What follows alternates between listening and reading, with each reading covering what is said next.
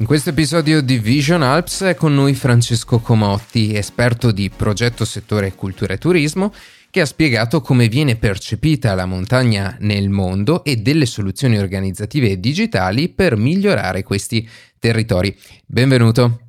Buongiorno, buongiorno a tutti. Hai parlato durante il tuo ehm, intervento di una crisi sistemica della montagna. Ci spieghi che cosa significa e perché è un problema?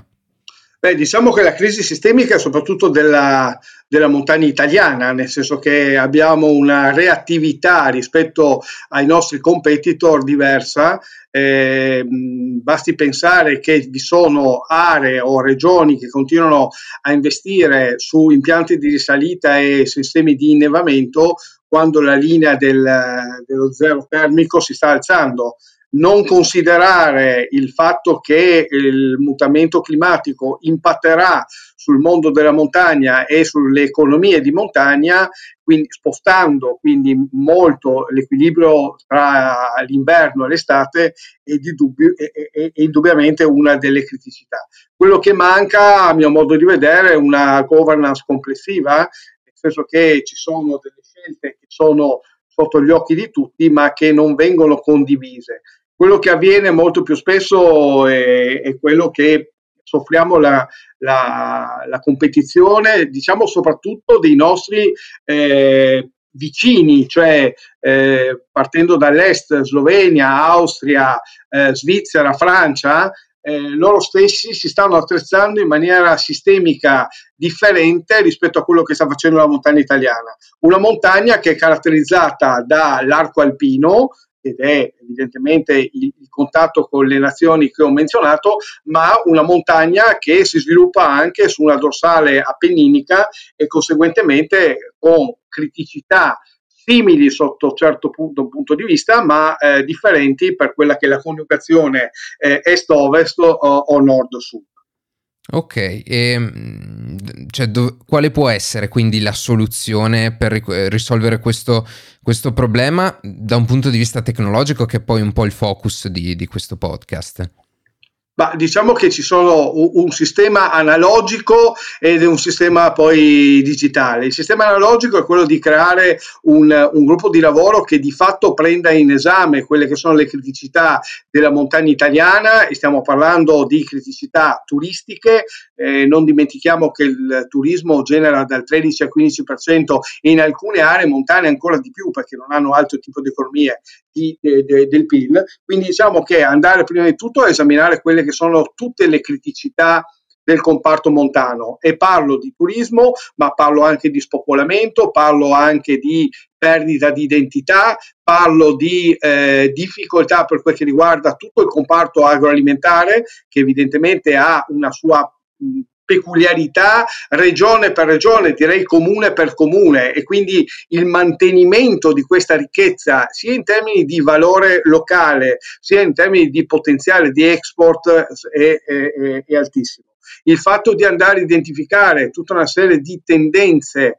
che eh, la montagna, il mercato della montagna si sta indicando e non soltanto quella eh, invernale ma anche quella estiva, eh, ebbene questi sono tutti elementi diciamo analogici che possono essere risolti attraverso delle politiche eh, rivolte verso la montagna in maniera molto, molto attenta. La parte digitale è che evidentemente oggi il digitale ci permette un diverso tipo di governance, cioè mentre prima il digitale era uno strumento di promozione, oggi attraverso il digitale noi possiamo fare governance del territorio. Un altro aspetto che diventa fondamentale attraverso il digitale è quello della formazione. La formazione che diventa crescita culturale, diventa crescita sociale, diventa crescita di consapevolezza e, e, diventa poi uno strumento, e qui entriamo sulla promozione, per andare a promuovere la montagna italiana nel suo complesso. Se noi andiamo a vedere quello che fanno i nostri competitor, e parlo soltanto di quelli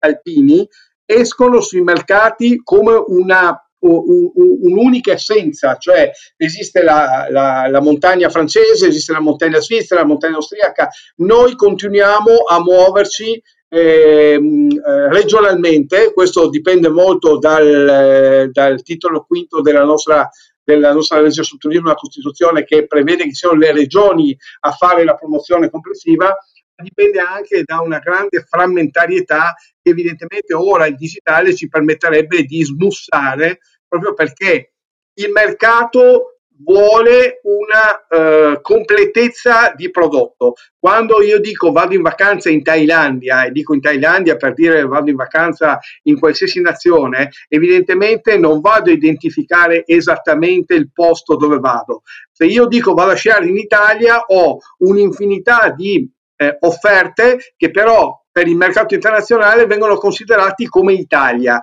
Quindi il fatto di poter offrire sul mercato internazionale la possibilità di scegliere tra andare, uso gli estremi, da Courmayeur a Tarvisio o da Cortina fino all'Etna, evidentemente fa sì che ci sia una montagna italiana, quindi un prodotto italiano, che poi viene coniugato a seconda delle proprie prerogative, necessità tempo a disposizione e quindi questo il digitale permetterebbe in qualche misura di uscire con un prodotto molto più omogeneo e molto più forte dal punto di vista anche della comunicazione. Ok, quindi si tratterebbe di di fatto semplificare la vita del turista che si trova di fronte a un, un turismo montano che è un tutt'uno come, come presente in altri paesi.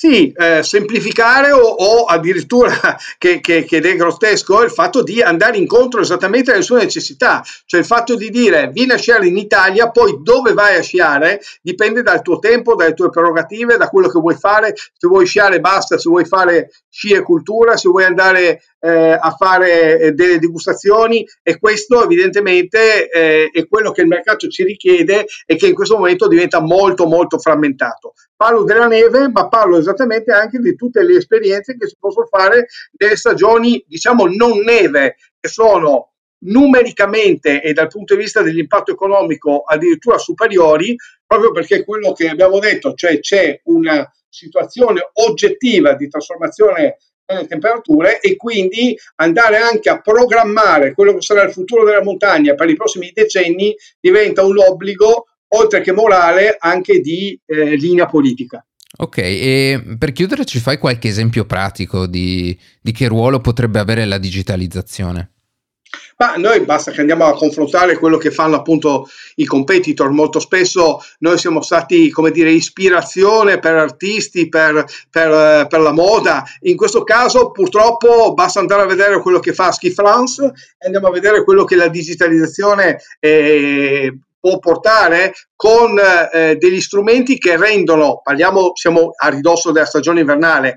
rendono lo sci non più soltanto sci, ma di, diventano dei momenti di eh, confronto, cioè io posso andare a sciare e attraverso il digitale scoprire quanti eh, vertical drop ho fatto, quanti, quanti, quanta dislivello ho fatto, il, eh, se faccio delle, eh, degli allenamenti, posso andare a fare il confronto su una pista e andare a valutare qual è la performance non soltanto rispetto alle persone che fanno allenamento con me, ma rispetto a qualche campione che ha fatto la stessa pista. Eh, il fatto di conoscere in tempo reale quali sono le variazioni eh, meteorologiche e averle eh, disponibili sul, sul cellulare, così come mille altre informazioni che possono essere tratte da questo strumento straordinario, evidentemente sono cose che a livello eh, di montagna italiana esistono ma soltanto a macchia di leopardo e di conseguenza non sono una tecnologia diffusa che tutti possono utilizzare e, e, e, tutti possono dire che la montagna italiana sia avanzata da questo punto di vista.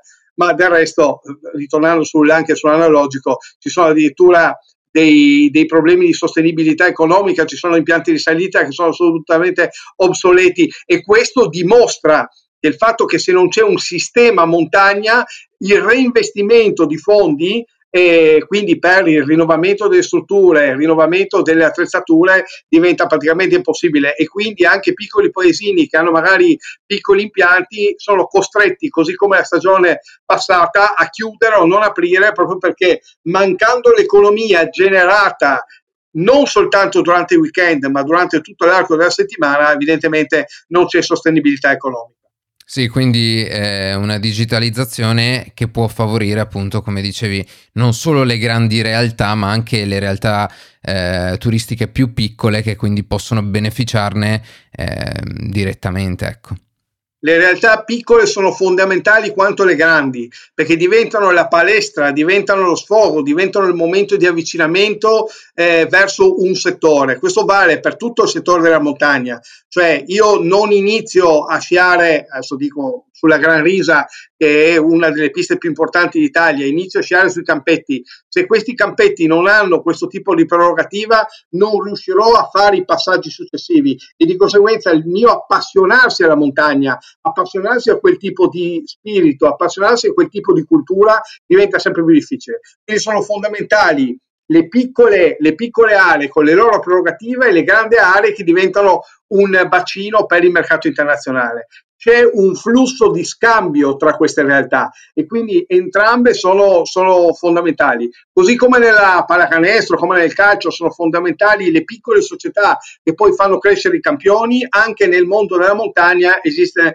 lo stesso meccanismo e quindi è fondamentale ritornare a quel ragionamento di montagna italiana nel suo complesso per tutelare le culture, tutelare le destinazioni e, e, e tutelare le economie di ogni singolo posto di montagna.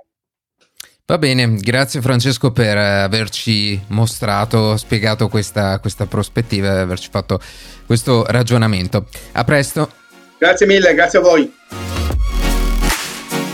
Così si conclude questo episodio di Vision Alps che abbiamo realizzato ad Aosta. Potete recuperare tutti gli altri episodi di questa tappa andando nella pagina principale della piattaforma di streaming che utilizzate. Alla prossima!